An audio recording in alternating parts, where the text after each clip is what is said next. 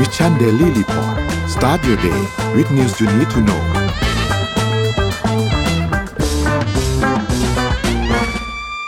สวัสดีครับ ยินดีต้อนรับทุกท่านนะครับ เข้าสู่ Mission Daily Report นะครับ เป็นเช้าวันศุกร์ที่ 22 กันยายนนะครับ2566 นะครับ อยู่กับผมโทมัส พิเชษฐ์พักดี แล้วก็น้องเอ็มธีรยาธีรนาคณานะครับ สวัสดีครับ เอ็มครับ สวัสดีค่ะพี่โทมัสสวัสดีค่ะท่านผู้ฟังทุกท่านสำหรับวันนี้เราก็มาเริ่มต้นกันที่ตัวเลขเช่นเคยนะคะ ไปดูราคาดัชนีตลาดหลักทรัพย์กันค่ะ เซ็ตปิดที่ 1,514.26 จุดนะคะ บวก 0.42%ค่ะ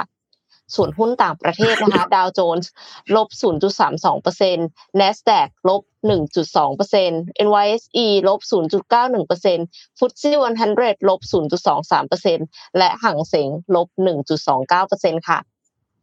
ราคาน้ำมันดิบกันบ้างนะคะ แต่น้ำมันบวกนะคะ WTI เนี่ยปิดที่ 70.41 US ดอลลาร์ต่อบาร์เรล บวก 0.84%ค่ะ Brent บวกไป 0.5%นะคะ ปิดที่ 94 US ดอลลาร์ต่อบาร์เรลค่ะ ส่วนราคาทองคำค่ะ Gold Spot ปิดที่ 1,920.48 US ดอลลาร์ต่อทรอยออนซ์ลบ 0.51%ค่ะ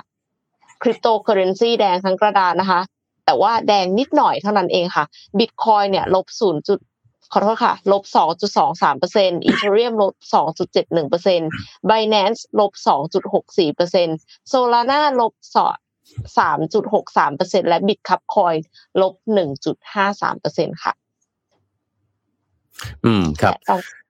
เราเราจะเห็นตัวเลข อ่า อ่า Morning Talk ก่อนก็ได้ Morning Talk วันนี้เรื่องอะไรครับ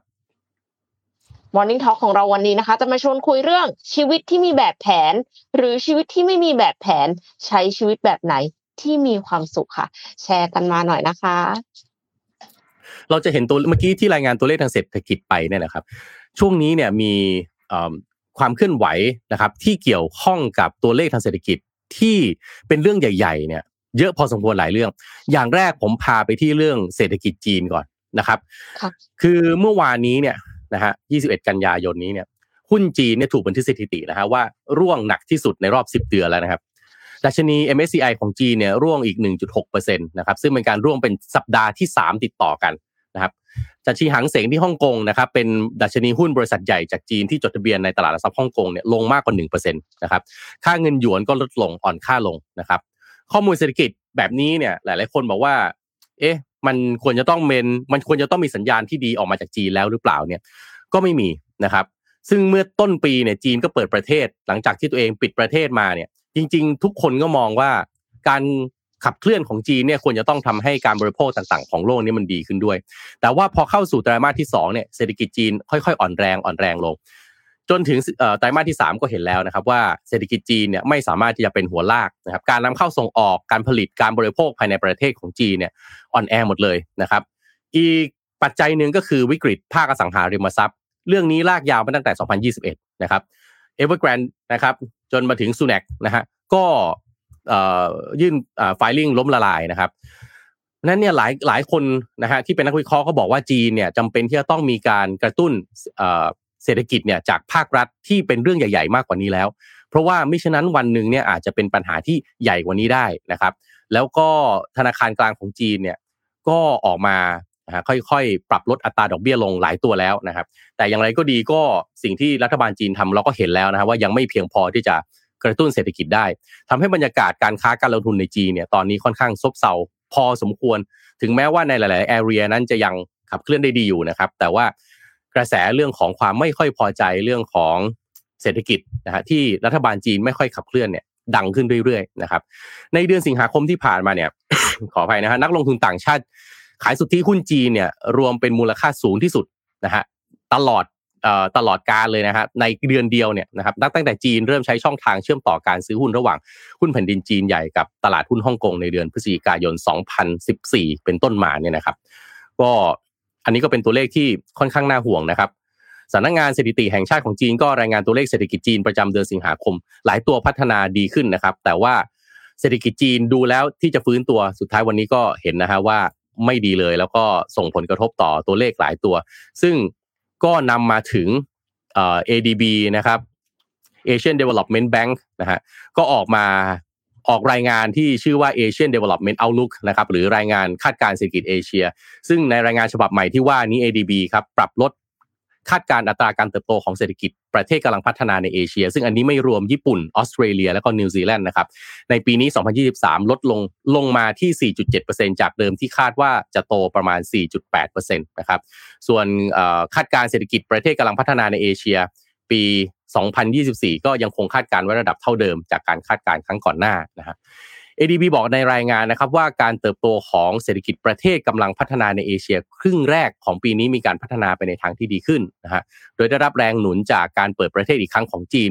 แต่ว่าแนวโน้มเศรษฐกิจทั่วโลกเนี่ยค่อนข้างอ่อนแอนะครับ ก็ทำให้อุปสงค์ของภาคการส่งออกลดลง แต่สิ่งที่ได้กลับมาออฟเซตกันก็คือการท่องเที่ยวที่ฟื้นตัวนะครับ การบริการที่ยังค่อนข้างแข็งแรงนะครับ แล้วก็การโอนเงินกลับประเทศ นะครับหมายถึงในเอเชียนะฮะแล้วก็เงื่อนไขทางการเงินที่ถูกปรับปรุงให้ดีขึ้น ก็สิ่งต่างๆ เหล่านี้ช่วยสนับสนุนกิจกรรมทางเศรษฐกิจแล้วก็อัตราเงินเฟ้อในประเทศต่างๆ ที่ส่วนใหญ่กำลังลดลงหลังจากขึ้นแตะระดับสูงสุดในปีที่แล้วนะครับแต่อย่างไรก็ดีครับ ADB ก็ชี้ประเด็นเรื่องของความอ่อนแอในภาคอสังหาริมทรัพย์ของจีน ซึ่งส่งผลกระทบต่อแนวโน้มเศรษฐกิจของภูมิภาคทั้งภูมิภาคเลย บวกกับอัตราดอกเบี้ยทั่วโลกที่สูงนะครับ ก็เพิ่มความเสี่ยงต่อความไม่มั่นคงทางการเงิน เพราะว่าดอกเบี้ยมันคือต้นทุนนะฮะทางเศรษต้นทุนทางการดำเนินธุรกิจของภาคเอกชนนะครับแล้วก็การหยุดชะงักของอุปทานที่เกิดขึ้นเป็นระยะระยะจากการที่รัสเซียยังคงบุกยูเครนอย่างต่อเนื่อง มีข้อจำกัดในการส่งออกนะครับมีความเสี่ยงที่เพิ่มขึ้นของภัยแล้งแล้วก็น้ำท่วมที่เกิดจากปรากฏการณ์เอลนิโยที่อาจจะมี Impact กระตุ้นให้ราคาอาหารสูงขึ้นไปอีก แล้วก็ท้าทายความมั่นคงทางด้านอาหารด้วยนะครับหัวหน้านักเศรษฐศาสตร์ หัวหน้านักเศรษฐศาสตร์ของ ADB นะครับก็บอกว่าเศรษฐกิจของประเทศกำลังพัฒนาในเอเชียยังคงเติบโตนะครับ แต่แรงกดดันด้านเงินเฟ้อแล้วก็เรื่องของอุปสงค์อุปทานที่ว่าเนี่ยแหละครับ ก็จะเป็นสิ่งที่อาจจะยังน่ากังวลอยู่นะครับ ก็อีกด้านหนึ่งนะครับ อีกด้านหนึ่งก็คือที่เห็นตัวเลขเอ่อคริปโตนะฮะลดลงเนี่ยนะครับ ก็อาจจะเกี่ยวข้องเรื่องนี้ด้วยที่ธนาคารกลางสหรัฐหรือเฟดนะครับมีมติไม่ขึ้นดอกเบี้ยนะครับแล้วก็คงอัตราดอกเบี้ยไว้ที่ระดับเดิมคือ 5.25ถึง5.5นะครับแต่มันก็ยังไม่จบรอบนะครับ ก็แน่นอนอัตราดอกเบี้ยแบบนี้ก็คือเอาไปต่อสู้กับอัตราเงินเฟ้อนี่แหละนะครับ ก็เลยมีความเป็นไปได้ที่จะคาดว่าปีนี้จะขึ้นดอกเบี้ยอีกครั้งที่ 0.25%พอสัญญาณมันออกมาแบบนี้ปั๊บเนี่ยนะฮะเงินลงทุนที่อยู่ในสินทรัพย์เสี่ยง ก็ไหลกลับเข้าสู่นะฮะเงินสกุล US ดอลลาร์ ไปฝาก US นี่ห้าเปอร์เซ็นต์นะฮะห้าจุดห้าเปอร์เซ็นต์นี่โอ้โห ถือว่าสูงมากๆเลยนะครับ ก็นี่แหละที่มาที่ไปทั้งหมดของเศรษฐกิจซึ่งดูแล้วก็ค่อนข้างน่าห่วงนะครับ เพราะว่าทั้งหมดทั้งมวลนี้เนี่ยไทยเราเองต้องพึ่งเขาหมดเลยนะครับ เราก็ต้องพึ่งจีเราต้องพึ่งสหรัฐอเมริกา พึ่งภาคการส่งออกภาคการส่งออกของไทยเราเนี่ยติดลบลดลงตั้งแต่ต้นปีมาจนถึงตอนนี้เนี่ยก็ยังไม่ได้สูงขึ้นนะครับ แล้วก็มีแนวโน้มว่าปีนี้ทั้งปียังไงดูแล้วอาจจะการส่งออกติดลบแน่นอนด้วยนะฮะก็ต้องวัดฝีมือ รัฐบาลด้วยนะฮะก็เป็นความท้าทายที่รัฐบาลไทยก็คงต้องรับเรื่องนี้ไปดูแลว่า แล้วจะจัดการอย่างไรเชิญครับเอ็มครับค่ะพาไปต่อค่ะที่เรื่องของพลังงานค่ะยังอยู่ที่สหรัฐอเมริกา สหรัฐอเมริกาเนี่ยทุ่มงบประมาณ 500 ล้านเหรียญเพื่อปิดโรงไฟฟ้าพลังงานถ่านหินค่ะไมเคิลบลูมเบิร์กอดีตนายกเทศมนตรีนครนิวยอร์กประกาศว่า เขาจะอัดฉีดเงิน 500 ล้านดอลลาร์สหรัฐ เพื่อเปลี่ยนผ่านด้านพลังงาน โดยมีเป้าหมายปิดโรงไฟฟ้าถ่านหินที่เหลืออยู่ในสหรัฐ ทั้งหมด และลดกำลังการผลิตที่ใช้ก๊าซธรรมชาติลงเหลือครึ่งหนึ่งให้ได้ภายในปี 2030 ค่ะไมเคิลบลูมเบิร์กได้ใช้เงินไปแล้วกว่า 500 ล้านดอลลาร์สหรัฐ เพื่อสนับสนุนแคมเปญ Beyond Coal ของ Sierra Club โดยตั้งเป้าที่จะเลิกใช้ถ่านหินในสหรัฐให้ได้ 30%ภายในปี 2020 ส่งผลให้โรงไฟฟ้าถ่านหินกว่า 60%ถูกปิดตัวลงภายในปี 2020 นะคะ รวมถึงใช้งบประมาณเพิ่มอีก 85 ล้านดอลลาร์สหรัฐ เพื่อต่อสู้กับการขยายโรงงานปิโตรเคมีในสหรัฐค่ะการอัดฉีดเงิน 500 ล้านดอลลาร์สหรัฐเนี่ยเป็นส่วนหนึ่งของโครงการ Beyond Carbon ที่กินระยะเวลามาแล้วกว่า 10 ปี โดยร่วมมือกับ องค์การรัฐและองค์การท้องถิ่น เพื่อปิดโรงไฟฟ้าถ่านหินประมาณ 150 แห่งที่ยังหลงเหลืออยู่ในสหรัฐอเมริกา รวมถึงลดการผลิตก๊าซที่มีอยู่ในปัจจุบันลงครึ่งหนึ่งแล้วก็ขัดขวางการก่อสร้างโรงไฟฟ้าใหม่ๆ ที่ใช้ก๊าซธรรมชาติ ไมเคิลบลูมเบิร์กกล่าวว่า การทำงานร่วมกับพันธมิตรก็หวังว่าจะสามารถขับอเมริกาด้วยพลังงานทดแทน โดยเงินเนี้ย เอาไปทำอะไรทำไมถึงต้องใช้เงินมากขนาดนี้นะคะ เขาบอกว่าเอาไปสนับสนุนการดำเนินคดี กับบริษัทสาธารณูปโภคและพลังงาน สนับสนุนนโยบายของรัฐและท้องถิ่น รวมถึงจัดหาเงินทุน เพื่อช่วยเหลือชุมชนท้องถิ่นในการปิดโรงไฟฟ้าถ่านหินค่ะ ขณะที่แอนโทนิโอกูเทเรสเลขาธิการสหประชาชาติกล่าวในที่ประชุมสุดยอดด้านสภาพภูมิอากาศ ในการประชุมสมัชชาใหญ่ของสหประชาชาติประจำ ปีบอกว่าเวลาในการแก้ปัญหาการเปลี่ยนแปลงสุขภาพภูมิอากาศเนี่ยมันลดลดน้อยลงทุกทีนะคะ ในขณะเดียวกันค่ะ ประเทศนอร์เวย์ค่ะ นอร์เวย์ซึ่งอยู่ใกล้แสงเหนือมากๆหมายถึงว่า ถ้าใครจะไปดูแสงเหนือเนี่ยนอร์เวย์ก็เป็นหนึ่งใน destination นะคะเขาเริ่มให้บริการแผงโซลาร์เซลล์ใกล้ขั้วโลกเหนือค่ะนอร์เวย์ดำเนินการติดตั้งแผงโซลาร์เซลล์บน หมู่เกาะสวาลบาร์ซึ่งเป็นภูมิภาคที่มีความมืดมิดตลอดทั้งวันในช่วงฤดูหนาว โดยโครงการนำร่องนี้จะช่วยให้ชุมชนอาร์กติกที่อยู่ห่างไกล เปลี่ยนมาใช้พลังงานสีเขียวได้ค่ะ ก็คือจะไปติดตั้งแผงโซลาร์เซลล์ 360 แผง ซึ่งก็จะเรียงกันเป็นระเบียบนะคะ 6 แถว แล้วก็เริ่มจ่ายไฟฟ้าให้กับสถานีวิทยุ การขนส่งเก่า ซึ่งปัจจุบันนี้เนี่ยนำไปทำเป็นฐานพักสำหรับนักท่องเที่ยว นอกจากนี้ยังมีแผงโซลาร์เซลล์อีก 100 แผงที่ถูกติดตั้งบนหลังคาของสถานีวิทยุ ซึ่งคาดว่าก็น่าจะครอบคลุมความต้องการใช้ไฟฟ้าประมาณครึ่งหนึ่งของพื้นที่แล้วก็ลดการปล่อยก๊าซคาร์บอนไดออกไซด์ได้ค่ะ ตอนนี้ก็เหมือนกับไม่รู้ว่า ความเคลื่อนไหวเหล่านี้มันจะยังทันหรือเปล่า แต่ว่าแน่นอนว่าก็ดีกว่าไม่ทำอะไรเลยนะคะ อย่างน้อยก็น่าจะช่วยชะลอ การรวนของโลกเนี่ย ออกไปได้อีกสักนิดนึงอะค่ะ อืมครับ ผมพาไปเรื่องท่องเที่ยวบ้างเอ็มเคยเวลาไปเที่ยวแล้วซื้อตั๋วเข้าพวกอะไรสวนสนุกหรืออะไรพวกนี้ผ่านแพลตฟอร์มที่ชื่อ Klook ป่ะซื้อค่ะ ที่ไปที่ไปเออฮ่องกงล่าสุดก็ใช้ อ่า Klook นะ K K L W O K ก็ถือว่า น่าจะเป็นแพลตฟอร์มที่ที่เน้นเรื่องนี้ชัดๆที่สุดแล้วเนาะนะครับ แต่ว่า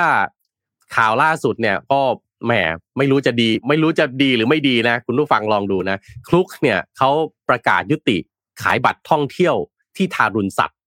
นะฮะแต่เดี๋ยวก่อนนะฮะคือไอ้ทารุณสัตว์ที่ว่าหรือแสวงหาผลประโยชน์จากสัตว์เนี่ยนะครับคลุกจะไม่เอาอ่า จะไม่จะไม่จะไม่ยอมอ่าจะไม่ขายบัตรอันนั้นให้แล้วเนี่ยซึ่งมันรวมถึงไทยด้วย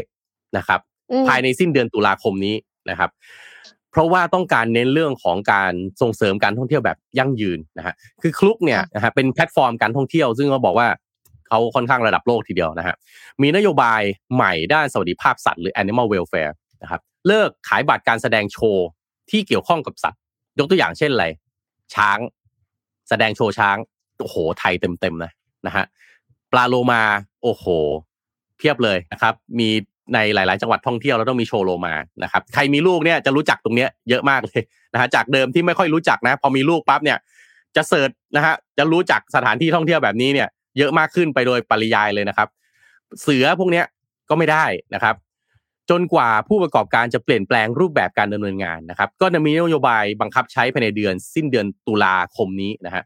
โดยนักท่องเที่ยวที่ใช้บริการท่องเที่ยวผ่านคลุกเนี่ยจะไม่สามารถพบตัวเลือกในการซื้อบัตรเข้าชมสถานที่ท่องเที่ยวต่างๆ เหล่านี้ในประเทศไทยอีกต่อไปนะครับ แล้วก็บริษัทท่องเที่ยวระดับโลกอีกหลายรายนะครับ ไม่ว่าจะเป็น Airbnb Booking.com นะครับ World Expeditions เนี่ยก็ปรับเปลี่ยนนโยบายไปเรียบร้อยแล้ว เพื่อที่จะตอบสนองกระแสการท่องเที่ยวอย่างมีความรับผิดชอบและมีจริยธรรม ไม่สนุกสนับสนุนการใช้สัตว์เพื่อสร้างความบันเทิงนะครับ โดยยุติการขายบัตรโชว์การแสดงที่ทำกำไรจากการทรมานสัตว์อีกกว่า 130 แห่งทั่วโลก หัวหน้าฝ่ายรณรงค์สัตว์ป่า องค์กรพิทักษ์สัตว์แห่งโลกประเทศออสเตรเลียนะครับนางซูซานมิลทรอปนะฮะบอกว่าความก้าวหน้าของ Klook เนี่ยถือว่าเป็นก้าวแรกในการจัดการสวัสดิภาพสัตว์ เราหวังเป็นอย่างยิ่งที่ว่าจะเห็น Klook เนี่ยมุ่งมั่นดำเนินการอย่างต่อเนื่องนะครับแล้วก็หยุดขายแหล่งท่องเที่ยวที่ใช้ประโยชน์จากสัตว์ป่า เพื่อสนับสนุนการท่องเที่ยวอย่างรับผิดชอบที่แท้จริง เพื่อให้ลูกค้าเนี่ยไม่ต้องกังวลเมื่อจองกิจกรรมการท่องเที่ยวบนแพลตฟอร์มนะครับโดยคุณซูซานมิลท็อปเนี่ยนะฮะบอกว่าเราสนับสนุนให้ Klook เดินหน้ายกเลิกกิจกรรมที่มีปฏิสัมพันธ์ใกล้ชิดกับช้างต่อไปพอพูดช้างเนี่ยผมว่าแบบ destination แรกนี่ประเทศไทยเลยหรือเปล่าไม่รู้ยกตัวอย่างเช่นอะไร การอาบน้ำแล้วก็การให้อาหารช้าง อาบน้ำกับให้อาหารช้างในสายตา ชาวต่างชาตินี่มองว่าเป็นความบันเทิงที่อยู่บนความจะเรียกว่าไม่แฟร์ก็ได้หรือเปล่านะฮะเอาเปรียบนะฮะหรือเป็นการทรมานสัตว์หรือเปล่านะฮะแล้วก็นะฮะเปลี่ยนให้บริษัทเนี่ยเป็นบริษัทท่องเที่ยวที่เป็นมิตรต่อสัตว์ป่าอย่างแท้จริงนะครับ ทางด้านประเทศไทยบ้างนะครับ ผู้จัดการฝ่ายรณรงค์สัตว์ป่าองค์กรพิทักษ์สัตว์ป่าแห่งโลกนะครับประเทศไทยก็บอกว่าการยกเลิกกิจกรรมท่องเที่ยวที่เกี่ยวข้องกับการใช้ประโยชน์จากสัตว์ ไม่ได้เป็นแค่เทรนด์ในอุตสาหกรรมการท่องเที่ยวเท่านั้นนะฮะแต่ยังสะท้อนถึงความรู้สึกนึกคิดของนักท่องเที่ยวที่ไปในทิศทางเดียวกันกับกระแสการท่องเที่ยวอย่างมีความรับผิดชอบ ไม่ทำลายธรรมชาติและสิ่งแวดล้อม รวมถึงปกป้องสวัสดิภาพสัตว์ที่กำลังได้รับความนิยมมากขึ้นเรื่อยๆนะครับโดยในประเทศไทยเนี่ยจากข้อมูลผลสำรวจของสวนดุสิตโพลในปี 2065 เนี่ยพบว่า 76%เห็นว่าการแสดงโชว์ช้างเป็นการทารุณกรรมสัตว์ ทั้งนี้นะฮะการจัดการนโยบายด้านสวัสดิภาพสัตว์ที่เอาจริงเอาจังของบริษัทท่องเที่ยวอย่าง Klook แล้วก็แพลตฟอร์มออนไลน์ท่องเที่ยวอื่นๆ จะช่วยตัดเม็ดเงินที่จะสนับสนุนต่อยอดการทำธุรกิจที่ใช้สัตว์ป่าเพื่อสร้างความบันเทิงออกไป ซึ่งเบื้องหลังที่เบื้องหลังที่เกี่ยวข้องกับการนำสัตว์มาฝึก ด้วยวิธีการโหดร้ายทารุณเพื่อให้แสดงพฤติกรรมที่ผิดไปจากธรรมชาติ นอกจากนี้บริษัทท่องเที่ยวจะต้องให้ความรู้ต้องส่งเสริมให้ผู้บริโภคตัดสินใจเลือกการท่องเที่ยวที่เป็นมิตรกับสัตว์ป่า ผ่านการเพิ่มตัวเลือกของสถานที่ท่องเที่ยวที่เป็นมิตรกับสัตว์ป่าแทน อย่างไรก็ตามครับการท่องเที่ยวอย่างมีความรับผิดชอบกำลังได้รับความนิยมเพิ่มขึ้นในภาคอุตสาหกรรมการท่องเที่ยว ซึ่งหมายถึงทุกฝ่ายที่เกี่ยวข้องไม่ว่าจะเป็นเจ้าของธุรกิจสถานบริการ บริษัทท่องเที่ยวแพลตฟอร์มออนไลน์แล้วก็นักท่องเที่ยวเนี่ยทุกฝ่ายจะต้องร่วมมือกัน แล้วก็ต้องมีความรับผิดชอบต่อกิจกรรมด้านการท่องเที่ยวของตนเอง ความโปร่งใสระหว่างบริษัทและลูกค้าจะช่วยเกิดความเชื่อมั่น แล้วก็การแสดงจุดยืนในการต่อต้านการทารุณกรรมสัตว์ ผ่านการแสดงหาผลประโยชน์จากสัตว์ป่า ในทางหนึ่งก็จะช่วยให้บริษัทมีสถานะทางการตลาดที่มั่นคง และช่วยสร้างแบรนด์ของบริษัทในฐานะผู้นำด้านการท่องเที่ยวอย่างมีความรับผิดชอบ ประเด็นนี้พี่นิดนึงนะคือตั้งแต่เด็กแล้วพี่ก็รู้สึกว่าการแสดงโชว์โดยเอาสัตว์ป่า หรือสัตว์ที่เขาไม่ได้ ไม่ได้เหมาะจะมา อยู่ในเมืองอย่างเงี้ยนะครับ มันก็ไม่น่าจะใช่อยู่แล้วไหมเพียงแต่ว่ามันอยู่คู่กับไทยเรามานานเนาะยกตัวอย่างเช่น ที่ต่างประเทศเขาแบนเรื่องของเอาลิงขึ้นไปเก็บมะพร้าวอะฮะมะพร้าว อันนี้มันก็ไม่รู้จะมองแบบไหน ด้านหนึ่งนะฮะ ต่างประเทศก็มองว่ามันทารุณกรรมสัตว์ เพราะว่าลิงเนี่ยนะอยู่ปกติเขาขึ้นไปเก็บให้คุณไม่ได้หรอก คุณก็ต้องเอามาฝึก ไอ้ตอนฝึกเนี่ย verify ไม่ได้ไงว่าคุณฝึกเขาแบบไหน ถ้าเขาไม่ขึ้นไปเก็บ คุณเคี่ยนตีไหม งดอาหารหรือเปล่า คุณให้อาหารเขาเฉพาะตอนที่เขาขึ้นไปเก็บได้หรือเปล่านี่มุมมองเขานะมุมมองเขาแต่มุมมองไทยเราเนี่ยเราก็มองว่าสัตว์ต่างๆ เหล่านี้คือเพื่อนเราไงใช่ไหมคนไทยเราแล้วก็อยู่อยู่อยู่ในป่าอยู่อยู่กับธรรมชาติอย่าเรียกอยู่ในป่าอยู่กับธรรมชาติมานานนะฮะมีเพื่อนเป็นช้างช้างนี่ก็เป็นสัตว์คู่บ้านคู่เมือง ก็เอามาฝึกหัดนะฮะแต่ว่าถ้าสมมุติเอาช้างเนี่ยมาเดินในเมืองนะครับ แล้วก็นะฮะอะไรอะขายกล้วยนะยี่สิบาทแล้วก็ให้อาหารให้อาหารช้างอย่างเงี้ย อันเนี้ยต่อไปเนี่ยเป็นเทรนที่แม้แต่ประเทศไทยเราก็คงต้องสร้างมาตรฐานแล้วเหมือนกันว่า เราควรจะต้องมีความสงสารขนาดไหนอะหรือว่าควรจะต้องแบนนะครับ เพื่อให้เราเนี่ยมีความเป็นสากลมากขึ้น หรือเราจะเอาแบบของเรา หรือเราจะอธิบายเขายังไงฮะเราจะอธิบายเขายังไงว่า เราใช้ลิงเนี่ย เพราะอะไรช้างเนี่ย เป็นเพื่อนของคนไทยเป็นยังไงอ่าเสือสิงกระทิงแรดนะฮะปลาโลมาเนี่ยเรามาฝึกแบบไหน เออทาง ไอ้ตรงกลางที่มันจะลงตัวเนี่ยมันคืออะไรนะครับ ก็ก็น่าจะเห็นเทรนด์แล้วเนาะแล้วก็ในในประเทศไทยเราเรามีสถานที่ท่องเที่ยวเยอะมากเลยนะครับ ที่เอาสัตว์มาแสดงโชว์เนี่ย ถ้าไม่ปรับตัวเนี่ย วันหนึ่งเราอาจจะไปกลายเป็นผู้ร้ายในตลาดการท่องเที่ยวก็เป็นไปได้เหมือนกันนะ ตอนนี้เรายังไม่เป็นแบบนั้นนะครับ ก็คงต้องต้องต้องระวังกันในเรื่องนี้แล้วล่ะนะครับ น่าคิดค่ะ เพราะว่าคือจริง ๆ มันเหมือนมันมีเส้นแบ่งบางๆ เนาะการที่เขาให้อาบน้ำช้างอะเอ็มเห็นสถานที่ท่องเที่ยวเหล่านั้นเขาบอกว่ามันคือไม่ได้เป็นการทารุณช้างนะเพราะว่ายังไง ก็ต้องให้อาบน้ำอยู่แล้ว แล้วก็คือไม่ได้ว่าไปขี่ช้าง คือการขี่ช้างอะเป็นสิ่งที่สถานที่ท่องเที่ยวที่ให้อาบน้ำเขา against เขาไม่ต้องการให้คนไปขี่ช้าง เขาก็เลยให้ทำกิจกรรมอย่างอื่นกับช้างแทน เออ แต่กลายเป็นว่า Klook เนี่ยก็มองว่าแบบมันไม่โอเคอยู่ดี อันเนี้ยก็ก็น่าคิดแล้วก็คืออย่างที่พี่โทมัสพูดเลยอะค่ะ เรื่องลิงเก็บมะพร้าวอะคือเอ็มรู้สึกว่าการ train สัตว์อะถ้ามันไม่ได้ทำโดยที่มันไปทารุณสัตว์อะมันก็โอเคแล้วแล้วทำไมเราถึงสามารถ train train สุนัข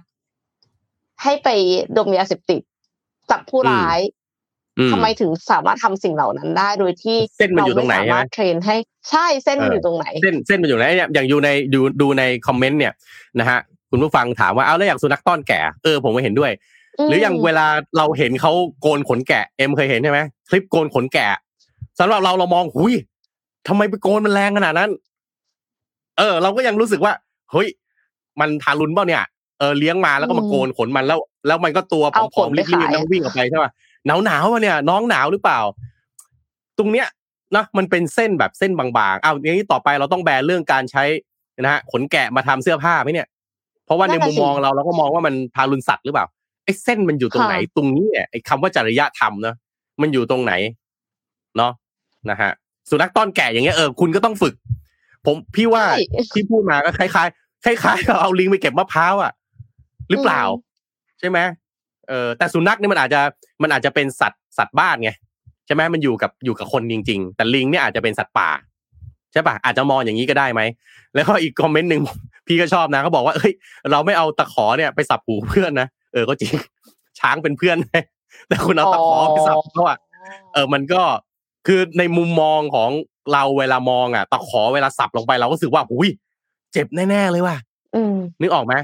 คือเวลาแต่คนทำอะเขาอาจจะรู้ก็ได้ หรือว่าเอ็มเออเคยเห็นที่เขาจริงนี่ไหมเขามาขูดไอ้ตรงเกือกม้าค่ะ เกือกม้านี่มันคล้ายๆเล็บอะแต่ถ้าไปอ่านคอมเมนต์แล้วจะมีคนอ่าๆมาบอกว่าไปทำเขาทำไม อ่า แต่สำหรับคนที่รู้เขาจะบอกว่าเนี่ยมันคือการขูดไม่คล้ายไม่คล้ายมนุษย์เราก็ต้องตะไบตัดเล็เล็บบแหละ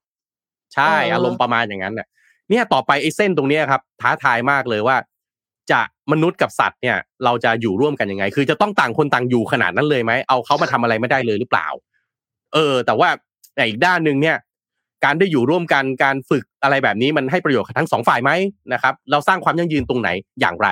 อย่างนี้เป็นต้นนะฮะก็คงเป็นสิ่งที่ต้องอ่ายังไงฮะเรียนรู้กันต่อไปโลกเรา แล้วก็มนุษย์เราเราก็คงต้องเรียนรู้ต่อไปว่า สุดท้ายจุดที่จุดที่เหมาะสมอะระหว่างเรากับสัตว์เนี่ยมันควรจะเป็นอย่างไรนะครับ ค่ะ มีอีกอย่างหนึ่งค่ะ ที่ต้องเรียนรู้กันต่อไปค่ะ เพราะว่ามาแน่นอนนะคะ ก็คือ aging population เพราะว่าญี่ปุ่นเนี่ยเขาจ่อแบกสวัสดิการผู้สูงอายุ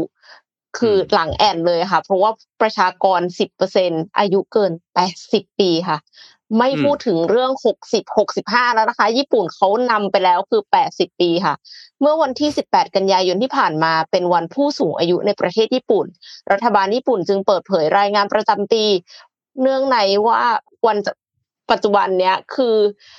จำนวนประชากรที่มีอายุเกิน 80 ปี คิดเป็นสัดส่วนกว่า 10%ของประชากรทั้งหมดในประเทศเป็นครั้งแรกค่ะ เนื่องจากอัตราการเกิดต่ำเรื้อรัง การที่ประชากรมีอายุยืนยาวทำให้ญี่ปุ่น กลายเป็นประเทศที่มีประชากรผู้สูงอายุมากที่สุดในโลก พิจารณาจากสัดส่วนของประชากรที่อายุเกิน 65 ปี ซึ่งปีนี้ก็คือแต่ 29.1%ของสัดส่วนประชากรทั้งหมดในประเทศแล้วสำนักข่าวอืมบลูมเบิร์กอืมรายงานว่า การใช้จ่ายประกันสังคมที่เพิ่มสูงขึ้นได้ซ้ำเติมเศรษฐกิจญี่ปุ่นที่จริง ๆ แต่เดิมก็คือมีหนี้สินมหาศาลอยู่แล้ว นอกจากนี้การขาดแคลนคนหนุ่มสาวที่เป็นวัยทำงาน ยังส่งผลให้อุตสาหกรรมจำนวนมาก ขาดแคลนแรงงานรวมถึงผู้ดูแลผู้สูงอายุค่ะนายฟูมิโอะคิชิดะ นายกรัฐมนตรีญี่ปุ่นระบุว่า ญี่ปุ่นเสี่ยงจะสูญเสียศักยภาพในการทำงาน หากไม่ใช้มาตรการที่เข้มงวดเพื่อแก้ปัญหาเหล่านี้ ตลอดช่วงหลายปีที่ผ่านมารัฐบาลญี่ปุ่นก็ได้ดำเนินมาตรการต่างๆ เพื่อกระตุ้นอัตราการเกิด แต่ว่าไม่ประสบผลสำเร็จ ในปี 2565 เนี่ยมีเด็กเกิดใหม่ไม่ถึง 800,000 คนเป็นครั้งแรกค่ะ นับตั้งแต่มีการบันทึกข้อมูลในศตวรรษที่ 19 ท่ามกลางสถานการณ์นี้ แล้วก็ภาวะขาดแคลนประชากรหนุ่มสาวญี่ปุ่นเนี่ย ก็ยังลังเลที่จะเปิดรับแรงงานต่างชาติในปริมาณมากอยู่ดีนะคะอืมคือมันควรจะทำเพื่อที่จะชดเชยภาวะขาดขาดแคลนแรงงานในประเทศ แต่ว่าก็ยังมีความลังเล ประชากรโดยรวมของญี่ปุ่นเนี่ยก็เลยลดลงประมาณ 5 0 0แสนคนค่ะ สู่ระดับ 124.4 ล้านคน และคาดว่า ประชากรจะลดเหลือไม่ถึง 109 ล้านคน ภายในปี พศ 2588 แต่ว่าไม่เพียงเฉพาะญี่ปุ่นค่ะหลายประเทศในทวีปเอเชียรวมถึงไทยเนี่ยก็เผชิญกับปัญหาสังคมผู้สูงอายุ แล้วก็ประชากรหดตัวเช่นกัน ในเกาหลีใต้มีแนวโน้มจะแซงหน้าญี่ปุ่นขึ้นมาเป็นประเทศที่มีผู้สูงอายุมากที่สุดในโลกด้วยนะคะ ภายในอืมไม่กี่ทศวรรษข้างหน้าค่ะส่วนจีนเนี่ยก็อย่างที่ทราบกันดีว่าเสียแชมป์ไปให้อินเดียแล้วนะคะ เพราะว่าประชากรก็เริ่มหดตัวลงเป็นครั้งแรกในรอบ 60 ปีในปี 2565 ที่ผ่านมา ข้อมูลของกระทรวงสาธารณสุขแรงงานและสวัสดิการของญี่ปุ่นยังระบุด้วยว่าจำนวนประชากรที่มีอายุ 100 ปีขึ้นไปมีอยู่92,000 กว่าคนค่ะพี่โทมัสอืมเพิ่มขึ้นจากปีก่อน 1,600 กว่าคน และทำสถิติสูงเป็นประวัติการติดต่อกันเป็นปีที่ 53 แล้ว โดยมีแม่ผู้สูงเจ้าอายุ100 ปีขึ้นไปของญี่ปุ่นเนี่ย แบ่งเป็นผู้หญิง 88.5%ของทั้งหมดค่ะ และผู้หญิงอืมที่มีอายุมากที่สุดในญี่ปุ่นเนี่ยอายุ 116ปียังมีชีวิตอยู่นะคะ เพราะฉะนั้น still counting และผู้ชายที่อายุมากที่สุดในญี่ปุ่นอายุ111ปีค่ะโหอืมคือเห็นเห็นแล้วก็ไม่รู้เลยว่า ตกลงจะแก้ปัญหายังไงแล้วไทยเนี่ย จะเตรียมตัวอะไรก่อนที่จะเกิดปัญหานี้ได้บ้าง อืม พี่ดูในข่าวเนี่ย เหมือนกับว่าถ้าเป็นเอ่อคุณคุณย่า คุณย่าผู้หญิงเนี่ยพี่ส่งรูปเข้าไปเอ่อทีมงานเราขึ้นนิดนึงนะ รู้สึกจะร้อยสิบแปดนะเอ็มร้อยสิบแปดปีนะ118ผู้ชายนี่แล้วเหรอคะ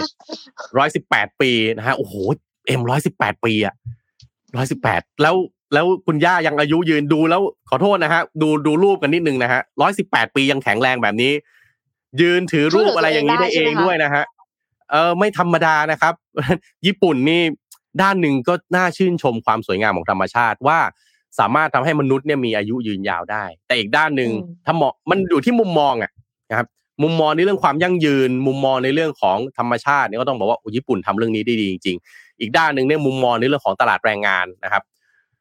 น่ากังวลว่าวัยรุ่นญี่ปุ่นเนี่ยหนึ่งคนหนึ่งคนคุณจะต้องแบก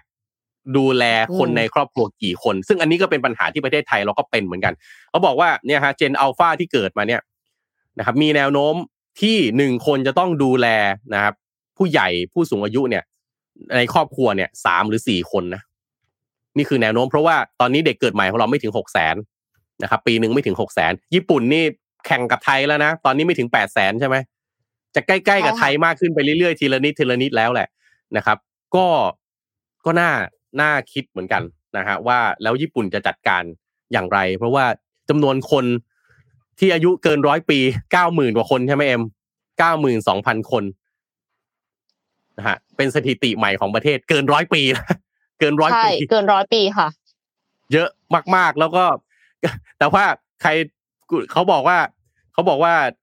ไอใน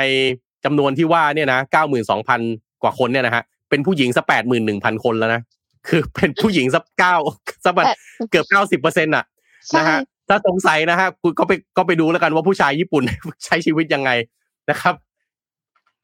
ก็นะตกเย็นปั๊บก็ต้องต้องทำงานหนักผู้ชายญี่ปุ่นทำงานหนักใช่ไหมแล้วก็ตกเย็นแล้วก็เสร็ต้จองเราไปก็ต้องไปเอ่อไปดริงก์อีกต้องไปนะตามเจ้านายไปดริงก์ทุกวันกว่าจะกลับบ้านได้สี่ห้าทุ่มอะไรเงี้ยนะฮะไปให้ทันรถเอ่อรถไฟเที่ยวสุดท้ายนะครับ ก็เป็นผู้ชายญี่ปุ่นมันก็เหนื่อยนะนะฮะเป็นผู้ชายญี่ปุ่นก็เหนื่อยแต่ว่าผู้หญิงญี่ปุ่นก็มีหน้าที่ทำครอบครัวดูแลบ้านให้ดีที่สุด อืมเมื่อก่อนนี้นะพี่ตอนพี่ได้ทุนไปเรียนญี่ปุ่นตอนเด็ก ๆ เลยนะตอนเด็ก ๆ เลย ไปอยู่วัดเอ็ม ไปอยู่วัดอยู่วัดเหรอคะผู้ชายเนี่ยอ่าคุณคุณพ่อนี่เป็นเจ้าอาวาสอืมนะฮะอ่า ทุกเช้าตีสี่นะครับ ทุกเช้าตีสี่คุณแม่จะทำอาหารเตรียมบนโต๊ะให้หมดเรียบร้อย คุณพ่อเป็นเจ้าอาวาสมากินกินเสร็จปั๊บก็ไปทำหน้าที่ของพระ ตอนเย็นนะฮะกลับมาบ้านปั๊บหกโมงเย็นนะฮะอาหารจะพร้อมอยู่บนโต๊ะเรียบร้อยแล้ว และทำแบบนี้ทุกวันซ้ำๆๆ ๆ รวมถึงการไปรับลูกด้วย นี่คือหน้าที่ของผู้ชายกับผู้หญิงในญี่ปุ่น โดยส่วนใหญ่ก็จะเป็นแบบนี้ เพราะฉะนั้นเนี่ยอืมผู้ชายมีหน้าที่ทำงานหนักอย่างอย่างหนักมากๆเลยแหละ ขณะที่ผู้หญิงมีหน้าที่ดูแลบ้าน ดูแลครอบครัวให้ดีที่สุด ก็ไม่ค่อยประหลาดใจว่าถ้าตัวเลขของผู้หญิงเนี่ยจะอายุยืนมากกว่านะครับเพราะว่าผู้ชายก็ต้องแบกรับความเครียดนะฮะเรื่องของการทำงานหนักนะฮะในในญี่ปุ่นนะครับ แต่แต่อะแต่ว่าดูแลบ้านก็เครียดอีกแบบหนึ่งนะคะ คนละแบบกัน ก็เหนื่อยอีกแบบครับ คือใครไม่เคยเลี้ยงลูกอยากให้ลองไปเลี้ยงลูกดูนะครับ ก็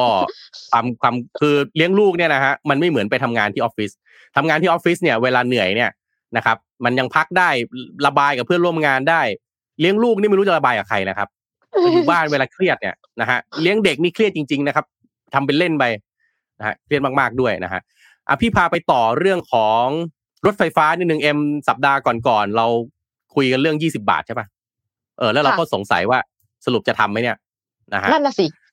อ่า ล่าสุดนะฮะมีข่าวมาอัปเดตให้ก่อติดให้นะฮะทางบอร์ดของเอ่อรฟทเนี่ยนะครับ มีมตินะครับ จะหันค่าโดยสารรถไฟฟ้าสายสีแดงเหลือ 20 บาทนะฮะตลอดสายตามนโยบายรัฐบาลนะครับ แล้วก็เตรียมเสนอกระทรวงคมนาคมพิจารณาต่อในสัปดาห์หน้านะครับ ก็คาดว่าพอเป็น 20 บาทปั๊บเนี่ย สายสีแดงนะครับผู้ใช้จะเพิ่มขึ้นประมาณ 20%น นะครับจะทำให้รัฐชดเชยปีละประมาณ 80 ล้านบาทนะครับเดี๋ยวฟังไปเรื่อยๆนะครับคุณนิรุตมณีพันธ์นะครับผู้ว่าการรถไฟแห่งประเทศไทยเนี่ยนะครับก็หลังจากการประชุมคณะกรรมการเนี่ยก็ออกมาบอกว่าโอเค ที่ประชุมอนุมัตินะฮะดำเนินการตามนโยบายนะครับรถไฟฟ้า 20 บาทของรัฐบาลเนี่ยเบื้องต้นก็จะเสนอเรื่องที่ว่านี่ให้กับกระทรวงคมนาคมพิจารณาต่อไปนะครับ ซึ่งสิ่งนี้จะต้องเอ่อดำเนินการให้สอดคล้องกับพรบวินัยการเงินการคลังตามมาตรา 27 นะฮะที่ระบุว่าหากหน่วยงานมีมาตรการหรือโครงการใด ๆ ที่กระทบต่อรายได้ขององค์กร สามารถดำเนินการได้เนี่ยซึ่งจะต้องดำเนินต้องกำหนดแผนหรืองบประมาณที่ใช้จ่ายรวมถึงระยะเวลาดำเนินการที่และประโยชน์ที่จะได้รับด้วยนะครับซึ่งคุณนิรุตมณีพันธ์ก็บอกว่าอย่างไรก็ตามเนี่ยหากกระทรวงคมนาคมพิจารณาเห็นชอบแล้วก็จะเสนอต่อคอรมอต่อไป ซึ่งในส่วนขั้นตอนการตรวจสอบนะฮะทางการเงินตามมาตรา 27 ก็จะเป็นหน้าที่ของกระทรวงการคลัง ก็คาดว่าการปรับค่าโดยสารในครั้งนี้จะทันกับนโยบายของคุณสุริยะจึงรุ่งเรืองกิจ รัฐมนตรีว่าการกระทรวงคมนาคมนะครับ เพื่อมอบเป็นของขวัญปีใหม่ให้กับประชาชนอย่างแน่นอนนะครับ อะเอาตรงนี้ก่อน เอ็มรู้สึกว่าเป็นไงฮะเขาได้ทำตามสิ่งที่สัญญาไว้หรือยัง รู้สึกว่ามีความก้าวหน้าค่ะ เป็นนิมิตหมายที่ดี โอเค แต่พี่จะบอกอย่างนี้นะครับเอ็มรู้ไหมว่ารถไฟฟ้าสายสีแดงเนี่ยมีคนใช้งานวันหนึ่งกี่คนไม่ทราบ สีเขียวใช้งานกี่คนสีแดงใช้งานกี่คนนะครับ อ่าเอ่อสีเอาเป็นสีเป็นสีอะไรดี เอาผู้โดยสารทั้งหมดนี่ก่อน ผู้โดยสารทั้งหมดเนี่ยนะฮะมีคนใช้งานเนี่ยประมาณทักแปดเก้าแสนคนต่อวันนะเอ็มแปดเก้าแสนคนต่อวันนะฮะถ้าเป็นเอ่อสายสีเอ่อน้ำเงินหรือสีม่วงเนี่ยมีคนใช้งานอยู่ประมาณสักสามแสนกว่าคนนะครับ สามสามถึงสี่แสนคนโดยประมาณนะฮะสีแดงให้ทายเอ็มมีคนใช้งานเท่าไหร่ new high ด้วยสีเออจะบอกงี้สีแดงมีคนใช้งานสูงขึ้นมากที่สุดนะครับ แล้วก็ทำ new high ตลอดเกือบทุกเดือนตั้งแต่เปิดมา คือไม่แปลกเพราะว่าสีแดงมันเพิ่งเปิดนะฮะหนึ่งแสนอะเท่าไหร่นะหนึ่งแสนแสนนะคะใช่ไหมอะสีแดงคนใช้งานสองหมื่นอุ้ยทำไมน้อย อะเพราะฉะนั้น เพราะฉะนั้นเนี่ย ครึ่งหนึ่งก็ชื่นชมนะว่า เนี่ยยี่สิบาทนะลดให้ แต่ว่ายี่สิบาทอะไปลดสายสีแดง คนใช้สองหมื่นนะครับ ทั้งหมดคนใช้งานทั้งหมดแปดแสนไม่ได้ลด เข้าใจไหมเข้าใจเข้าใจประเด็นไหมไม่ได้ไม่ได้ได้เป็นวงกว้างอะอิมแพคอัมันนนี้แค่ก็เลยอยากเพราะจะว่ามันมีแค่สองหมื่นใช่ก็เลยอยากจะคุยประเด็นนี้ตรงนี้นิดนึงว่าแหมถ้าทำเอ่อภารกิจนะฮะในการในการมีนโยบาย เนี่ย ที่ตามที่สัญญาไว้เนี่ย อยากให้พูดให้หมดนิดนึงนะฮะคือไปลดสีแดงเนี่ยใช้เงินแปดสิบล้าน และจริง ๆ แล้วเนี่ย ถามว่าถาถามว่ารัฐบาลได้โชว์ฝีมือไหมเขาให้รอฟทเนี่ยนะฮะเป็นคนจัดการนะแล้วรัฐมาชดเชยแปดสิบล้านบาท ถามว่า 80 ล้านบาทเนี่ยเงินเยอะไหมอาจจะไม่เยอะเท่าไหร่ แต่ว่ามันสำหรับคน 20,000 ที่เป็นสายสีแดง ตรงนั้นน่ะก็ยินดีด้วยที่มันลดค่าโดยสารตรงนั้นใช่ไหมแต่จริง ๆ แล้วเนี่ย ถ้าถ้าเราฟังคนมาบอกว่าจะลด ค่าไฟรถไฟฟ้า20บาท คุณเข้าใจก็คิดว่าอะไรว่าทุกรถสายอะอ่าถูกต้องไงถูกต้องไงถูกไหมทีเนี้ยคือรอให้บอกหน่อยนึงว่าแล้วสายอื่นๆน่ะนะฮะคนอีกนะครับแปดแสนกว่าคนเนี่ย จะได้ลดราคาด้วยไหมอันเนี้ยพี่อยากจะให้คือการสื่อสารทางการเมืองเนี่ย อยากจะให้ไม่อยากให้เป็นโปรโมชั่นเอ็มนึกออกไหมเวลาทำการตลาดเพื่อการโฆษณาเท่านั้นะนมันจะมี อ่า เวลาทำการตลาดเขาจะมี loss leading item ค่ะ เอ็มนึกออกว่าเวลาคุณเวลาคุณซื้อของอะทิชชู่บาทเดียวนะบน Shopee Lazada น่าจะเคยซื้อกัน ของราคาถูกๆแล้วเขาก็ลากเราไปซื้ออย่างอื่นต่อใช่ไหมหรืออ่าไปซื้อของในห้างอย่างเงี้ยนะเนื้อหมูเนื้อไก่ลดราคาเป็นพิเศษอะไรเงี้ยเขาเป็น loss leading item ไงก็คือให้คุณไปซื้ออย่างอื่น แต่อันเนี้ยมัน loss leading เนี่ย แต่ช่วยบอกด้วยว่า และไอเทมที่เหลือจะลดไหมอืมนะครับ แล้วใช้เอ่อเงินอุดหนุนเนี่ยมาจากไหน เงินอุดหนุนที่จะต้องอุดหนุนให้กับรอฟทเนี่ยมาจากไหนอืมเออ ไม่งั้นเราก็จะรู้สึกว่าจริง ๆ แล้วมันมันควรจะเป็นผลงานของใคร มันควรจะเป็นผลงานของรอฟทไหมหรือรัฐบาลหรืออะไรอย่างไรนะฮะเดี๋ยวคุณผู้ฟังจะมาหาว่าทำไมผมเนกาทีฟจัง คือผมว่าเรื่องนี้มันเป็นเรื่องที่เราก็ต้องคอยติดตามนะฮะคือคนตั้งแปดแปดแสนกว่าคนนี่ มันมันเยอะมากนะนะครับค่ะแล้วก็ โอเค ไม่ใช่คนไทยทั้งประเทศอะแต่ว่ามันคือสัญญาประชาคมไงคุณคุณหาเสียงไว้ยังไงเนาะเราก็อยากเห็นว่า เออ วิธีการในการจัดการของรัฐบาลเนี่ยให้ความสำคัญกับการที่ตนเองได้สัญญาไว้ก่อนหน้านี้มากน้อยแค่ไหนนะครับอ่าแต่อย่างน้อยก็แสดงความยินดีด้วยนะฮะก็คิดว่าคอรมอน่าจะอนุมัติแหละนะฮะคงไม่คงไม่คงไม่คงไม่ปล่อยผ่านอะยี่สิบาทก็น่าจะเขาบอกว่าน่าจะนู่นนะประมาณปีใหม่ ใช้เงินประมาณใช้เงินอุดหนุนประมาณสักแปดสิบล้านบาทโดยประมาณนะครับ เดี๋ยวดูสายอื่นต่อ สายหลักๆอะนะสายสีเขียวอย่างเงี้ยเออคุณทำไงยี่สิบาทไม่ได้อยู่แล้วอะโหยาวตั้งหกสิบสี่กิโลถ้าพี่จำไม่ผิดนะ ยาวมากนะครับ จะทำอย่างไรนะสายอื่นอีกสีส้มเนี้ยโหยาวยาวยาวเฟ้ยเลยยี่สิบาทนี่โอ้โห คุณอุดหนุน ไอ้ถ้าถ้าสายสีแดงนี่แปดสิบล้านนะพี่ว่าสายอื่นเนอะรวมรวมกันพี่ว่ามีเป็นพันอะ มีเป็นพันล้านอะเออ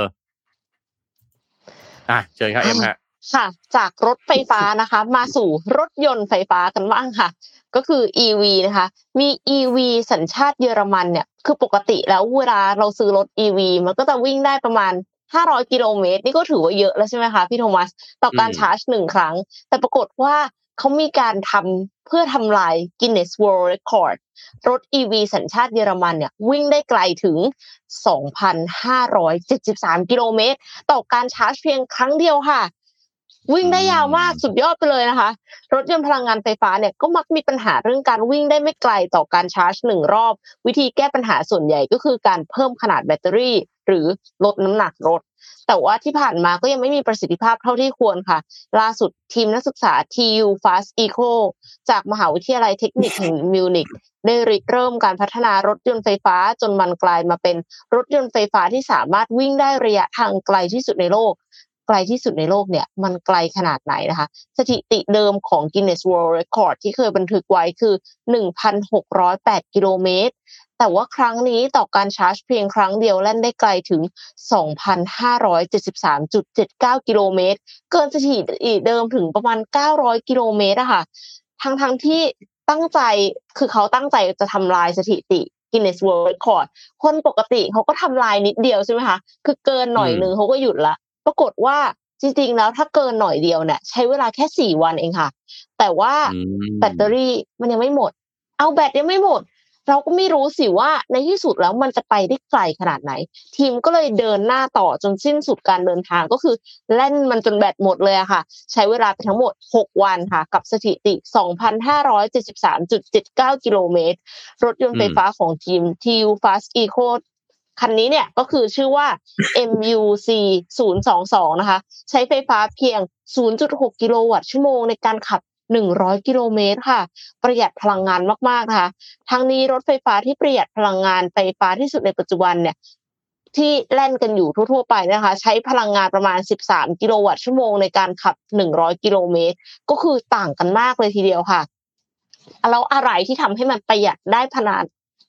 ถึงขนาดนั้นนะคะ ปัจจัยหลักที่ทีมพยายามพัฒนาเนี่ยก็คือการออกแบบตามหลักอากาศพลศาสตร์ และทำให้น้ำหนักรถเบาลง เพื่อเดินทางได้ไกลยิ่งขึ้นค่ะ โดยใช้วัสดุคอมโพสิตคาร์บอนไฟเบอร์ซึ่งนิยมใช้กันในอุตสาหกรรมต่างๆ ไม่ว่าจะเป็นการบิน ยานอวกาศการก่อสร้าง มาทำโครงรถแบบ monocoque ซึ่งมีน้ำหนักเพียง 18.6 กิโลกรัม หูย เบามากๆนะคะ แล้วรวมทั้งตัวรถเนี่ยจะมีน้ำหนักประมาณ 170 กิโลกรัม ขับเคลื่อนด้วยมอเตอร์ซิงโครนัสแม่เหล็กถาวรค่ะ ซึ่งขึ้นชื่อเรื่องการควบคุมตำแหน่งและความเร็วได้อย่างแม่นยำำด้วยกำลังขับ 400 วัตต์ แล้วก็ในตัวรถติดตั้งแบตเตอรี่ขนาดใหญ่มีกำลังไฟฟ้า 15.5 กิโลวัตต์ด้วย อีกหนึ่งปัจจัยหลักก็คือออกแบบตามหลักอากาศพลศาสตร์ aerodynamic อะค่ะ ซึ่งมีบทบาทสำคัญมากในการประหยัดแบตเตอรี่ของรถ โดยรถรุ่นนี้เนี่ยมีความยาว 340 เซนติเมตร กว้าง 120 เซนติเมตร และสูง 100 เซนติเมตร มีค่าสัมประสิทธิ์การลาก 0.159 ซึ่งต่ำกว่ารถยนต์ทั่วไปที่จะมีค่าสัมประสิทธิ์การลากอยู่ที่ 0.2 ค่ะ ตัวเลขที่น้อยเนี่ยก็คือเป็นผลมาจากการออกแบบตัวถังด้านหลังใหม่นะคะ แล้วก็ทำให้ค่าสัมประสิทธิ์การลากต่ำก็จะทำให้ยิ่งคล่องตัวมากขึ้นตามกระแสลม พอนำมาเป็นรถ EV ที่ใช้ ตามถนนปกติเนี่ยคือมันไม่มีทางนะคะที่จะได้ระยะทางมากขนาดนี้คือนึกสภาพว่าเราไปขับรถแล้วอยู่ในกรุงเทพแล้วขับรถหน้าตาอย่างเงี้ยมันไม่น่าจะไหวนะคะ มันน่าจะรถบรรทุกนี่จะมองไม่เห็นเราหรือเปล่าแล้วก็ไม่สามารถใส่สัมภาระอะไรได้เลย นั่งคนเดียวในชีวิตประจำวัน แล้วอีกอย่างหนึ่งก็คือ น้ำหนักรถเบาขนาดเนี้ย มันไม่สามารถที่จะมีเหล็กมารอบๆป้องกันเวลาที่ชนเราไม่ให้มันแรงใส่คนนั่งได้ค่ะ แต่เอ็มก็เชื่อว่านี่ก็คือเป็นแรงบันดาลใจในการพัฒนาแบตเตอรี่ขึ้นไป ในระดับที่เกินพันกิโลเมตรต่อการชาร์จหนึ่งครั้งในการขับขี่ปกติในชีวิตประจำวันของค่ายรถยนต์ค่ะ ก็อยากจะให้มีรถยนต์ที่มีแบตระยะไกล จะได้ไม่ต้องเติมบ่อยๆ ไม่ต้องจองที่ชาร์จ แล้วก็ไปแย่งที่ชาร์จกันนะคะ มันก็น่าจะส่งเสริมทำให้ EV เนี่ยเป็นที่ต้องการของตลาดมากขึ้นค่ะ อืม นี่ข่าวนี้นะฮะออกมาปั๊บอีลอนมัสนี่กำหมัดแล้วนะฮะ ตอนนี้กำหมัดรอแล้วนะฮะ ว่า เอ๊ะ มาขิงกันได้ไงนะฮะ เดี๋ยวดูดิว่าแกจะแกจะว่ายังไง แต่ว่าสองพันมันก็เกินจำเป็นไหม2,500เอาจริงๆนะ2,573คือเกินห้าร้อยอยู่ระหว่างห้าร้อยกับพันหนึ่งนี่ถือว่า ถือว่าโอเคดีแล้วมาล่ะกโอ้โหค่ะวันหนึ่งเราจะกลับขับรถนะฮะเกินห้าร้อยกิโลเมตรสักกี่ครั้งในชีวิตนะเนาะนะครับ ก็ที่สำคัญคือต้องกระจายไอไอไอไอจุดจุดเชื่อมต่ออะนะครับ ให้ ไอจุดอะไรนะจุดชาร์จไม่ใช่จุดเชื่อมต่อจุดชาร์จนะครับ ให้ให้ให้มันทั่วประเทศมากกว่านี้นะฮะก็ขึ้นอยู่กับเวลาแหละนะครับ สุดท้ายเนี่ยก็คงจะไปทางไปทางพลังงานแบบนี้แหละนะครับ ซึ่งก็เห็นด้วยแหละนะฮะนี่เมื่อกี้เอ็มคุยเรื่องญี่ปุ่นน่ะนะครับ นี่หลายคน เขาวางแผนจะไปเที่ยวญี่ปุ่นในช่วงนะฮะไตรมาสสุดท้ายนี่กันเยอะมากเลยนะคนโดยเฉพาะคนไทยเรานี่เป็นลูกค้าใหญ่ของญี่ปุ่นเลยนะพี่ก็เป็นหนึ่งในนั้นนะฮะก็วางแผนไปเที่ยวญี่ปุ่นด้วยน่าน่าน่าสนใจอย่างหนึ่งนะเอ็มคือบ้านบ้านร้างในญี่ปุ่นตอนเนี้ย มีมากกว่าสิบล้านหลังนะสิบอืมล้านหลังนะครับค่ะญี่ปุ่นตอนนี้ก็เลยพยายามออกมาตรการน่ะ ให้ไปให้ต่างชาติเนี่ย สามารถที่จะไปลงทุนซื้อได้ พี่ก็พี่ก็เลยศึกษาเรื่องนี้เหมือนกันนะว่าเออพี่โทมัสบ้านเคยไปร้างซื้อเหรอญี่ปุ่คะนเนี่ย ก็น่าสนใจเพราะว่าโอ้ยเอ็มเหมือนไม่จำเป็นต้องรวยครับ บ้านร้างนี้ญี่ปุ่นหลังละหนึ่งประมาณหนึ่งล้านบาทก็มีขาย โอเค มันไม่ได้แต่ค่าถูกซ่อกัมนหนึ่งเท่าไหร่ล้านบาทอะเอ่อแต่ว่าไม่ค่าซ่อมแต่ว่าอะไรนะ ค่าอะไรนะ ค่าซ่อม อ๋อ ค่ารีโนเวทอะเรื่องรีโนเวทกับ คือประเด็นของไออสังหาริมทรัพย์ในญี่ปุ่นเนี่ยคุณต้องจ่ายภาษีไงนะครับเพราะฉะนั้นเนี่ยคุณไปซื้อบ้านเนี่ยมันไม่ใช่ว่าคุณเป็นเจ้าของบ้านแล้วก็สบายใจสบายใจคุณต้องจ่ายภาษีด้วยเหมือนในสหรัฐอเมริกาคุณก็ต้องจ่ายภาษีบ้านนะ ภาษีอสังหาริมทรัพย์นี่คือไม่ใช่ถูกๆนะครับ แต่ว่าค่ะไอพอเป็นสิบล้านหลังเนี่ย ปัญหามันคือภาครัฐเองอะคือญี่ปุ่นเนี่ยเขาก็คำนึงถึงเรื่องความสวยงามของทัศนียภาพของเมืองพอบ้านมันไม่มีเจ้าของเนี่ย มันเกิดความสุดโทรมเนี่ยมันก็ทำให้เมืองอะค่ะดูไม่สวยนะนะจริฮะงก็เลยเนี่ยพยายามที่จะกระตุ้นให้ เอ๊ะ ต่างชาติสนใจที่จะมาลงทุนหรือเปล่านะครับ เยอะมากเลยสิบล้านหลังนี่ แล้วก็จำนวนเพิ่มขึ้นในแต่ละปีเนี่ยขึ้นเพิ่มขึ้นแบบเป็นแบบเยอะมากอะนะฮะในแต่ละปีจำนวนบ้านร้างในญี่ปุ่นคิดเป็นนะตัวเลขพี่เพิ่งค้นมาเนี่ยสิบสามจุดหกเปอร์เซ็นของจำนวนบ้านทั้งหมดในประเทศเอ็มคิดดูเดินไปบ้านสิบหลังอะมีล้างหนึ่งหลังอะคิดดูดิอืมนะฮะขนาดนั้นนะแล้วถ้าในต่างจังหวัดจังหวัดไกลๆเนี่ยผู้ก็พูดเลยเนี่ยบางทีพี่ขับรถไปเนี่ยบ้านร้างนี่ติดติดติดติดๆกันเลยนะนะครับ ก็ค่อนข้าง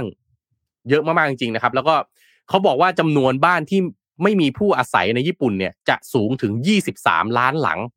นะครับ ในอีกไม่กี่ปีนะครับ 23 ล้านหลังจะเป็นบ้านที่ไม่มีคนอยู่คือ อาจจะไม่ได้ร้างแต่คนน่ะ ไม่ได้อยู่เพราะว่าไปทำงานในเมือง อืมนะฮะก็เลยมีอันหนึงที่น่าสนใจนะครับ ทุกคนก็คงรู้จักมูจิเนาะนะครับค่ะมูจิเนี่ยเขาก็เลยเอ่อเปิดนะฮะอีกขาธุรกิจหนึ่งนะครับ ไปรีโนเวทบ้าน นะฮะไปรีโนเวทบ้านแล้วก็เอามาขาย หรือเอามาปล่อยเช่ามอ่าโอ้ยนะครับดีเลย เป็นธุรกิจที่ชื่อว่ามูจิเบสนะครับ B A S E นะครับเป็นธุรกิจที่รีโนเวทหรือบูรณะซ่อมแซมบ้านในญี่ปุ่นที่ไม่มีคนอยู่อาศัย บ้านแบบนี้เขาเรียกว่าอาคิยะนะครับ และเอามาเปิดให้นักท่องเที่ยวเข้าพัก พี่ก็จองบ้านแบบนี้ครับเดี๋ยวนี้เวลาไปญี่ปุ่นไม่นอนแล้วครับโรงแรม จองบ้านแบบนี้ฮะแล้วเวลาอยู่สวยนี่มากเลยได้อะค่ะฟิลมากใช่ได้ฟิลมากเนี่ยบ้านไปอยู่นะเอ็มก็อยู่อย่างเงี้ยคืออาจจะโโหแบบ ไกลเมืองหน่อย จะขับรถเอา แต่เอ็มคิดดูสิบรรยากาศอะใช่ไหมฮะดีมากนใช่ดีมากเลยนะนะฮะเพราะว่าโรงแรมอะอยู่ที่ไหนก็เหมือนกันถูกป่ะเอ็มแต่ไปอยู่ค่ะบ้านแบบประเนี้ยเทศไหนก็เหมือนกันรีโวทใช่รีโนเวทมาแล้วนะฮะแล้วพี่ไปอยู่ในส่วนก็ก็รีโนเวทแล้วนะฮะคือบ้านคนญี่ปุ่นเนี่ยนะครับ ต่อให้เป็นบ้านแบบโบราณเนี่ยนะโหยังไงเขาก็ทำไว้ดีมากนะครับมูจิเนี่ยบอกว่ามูจิเบสเนี่ยสร้างขึ้นโดยใช้ประโยชน์จากทรัพย์สิน โทษขออภัยสินทรัพย์ที่ไม่ได้ใช้งานนะครับ เช่นบ้านที่ไม่มีคนอยู่อาศัยทั่วประเทศญี่ปุ่นเนี่ยซึ่งก็จะเปิดโอกาสให้ผู้เข้าพักเนี่ยได้นะครับ enjoy กับไลฟ์สไตล์ของชุมชนนะครับรวมถึงในนั้นคุณก็เจอกับผลิตภัณฑ์ของมูจิด้วยแหละอะแน่นอนนะครับเพราะว่ามูจินี่เขาก็มีเกือบทุกอย่างนะนะครับ ซึ่งธุรกิจบ้านพักของมูจิเนี่ยเปิดตัวที่แรกในเดือนกรกฎาคมที่ผ่านมานะครับ โดยเริ่มจากการรีโนเวทบ้านเก่าแก่อายุกว่าร้อยปีนะครับ ที่เมืองคาโมกาวะที่จังหวัดชิบะนะครับ ก็ เมื่อกี้รูปเอาขึ้นมาให้ดูแล้วนะฮะสวยงามมากนะครับ มองเห็นวิวทิวทัศน์นะครับ แล้วก็เห็นนาข้าวด้วยสุดลูกหูลูกตาเลยนะครับมูจิเนี่ยเขาตั้งชื่อบ้านพักนี้ว่ามูจิเบสคาโมกาวะนะครับ เป็นบ้านชั้นเดียวในพื้นที่ 156 ตารางเมตร พักได้สูงสุด 5 คนนะครับ เปิดให้พักตั้งแต่ 2 คืนขึ้นไป แต่ราคาจะสูงสักนิดหนึ่งนะครับ55,000 เยนก็ประมาณสักหมื่นหมื่นกว่าบาทหมื่นสองหมื่นสามนะครับก่อการต่อการเข้าพัก3วัน2คืน สูงไหมก็ไม่ ไม่สูงมากนะเอ็มนะสามวันเทียบสกัอบงไปคืนก็โอเคเอนะอคะก็หมื่นสองหมื่นสามสามวันสองคืนเข้าพักได้ขึ้ห้านอยู่คนกับโลเคชันน่ะพี่โทมัสอืม ก็อันนี้ก็อาจจะนะฮะถ้ามีที่นาขนาดนี้ก็คงจะนิดนึงอะก็คงจะไกลนิดนึง แต่ว่ามันอยู่ที่ว่าคุณอยากเที่ยวแบบไหนในญี่ปุ่นนั่นแหละนะครับ ตอนนี้เนี่ยเปิดให้จองผ่าน Airbnb ช่องทางเดียวเท่านั้นนะครับ ซึ่งเวลาไปพักไม่มีไม่มีพนักงานมากวนใจเรานะที่พี่ไปเนี่ยนะฮะไม่มีไม่มีคนมากวนเราทำอะไรนะฮะกุญจงกุญแจเนี่ย นะครับ เวลาไปพักแบบนี้นะกุญแจเขาจะมีที่เก็บของเขานะ แล้วเขาก็จะส่งค่ะวิธีการเนี่ยเอากุญแจมาบางทีแล้วคือล็อกเขากับล็อกเราเนี่ย มันวิธีการใช้มันต่างกัน บางทีเนี่ยนะพี่เข้าบ้านดึก ๆ เนี่ยเป็นเรื่องเหมือนกันใช้เวลาเป็นชั่วโมงอะกว่าจะเอากุญแจออกมาจากไอ้ล็อกที่เขาล็อกเอาไว้ได้นะฮะก็นะครับเหมือนเล่นแวเกมเอ่อสำนักข่าวนิกเกอิเอเชียเนี่ยก็รายงานนะฮะว่าบริษัทแม่ของมูจิก็คาดว่าบ้านเก่าที่คาโมงาวะที่ มูจิเขาดึงออกมาโปรโมทเป็นที่แรกเนี่ยจะดึงดูดผู้คนที่ต้องการพักในช่วงวันหยุดยาวนะครับหรือคนที่พักเพื่อทำงาน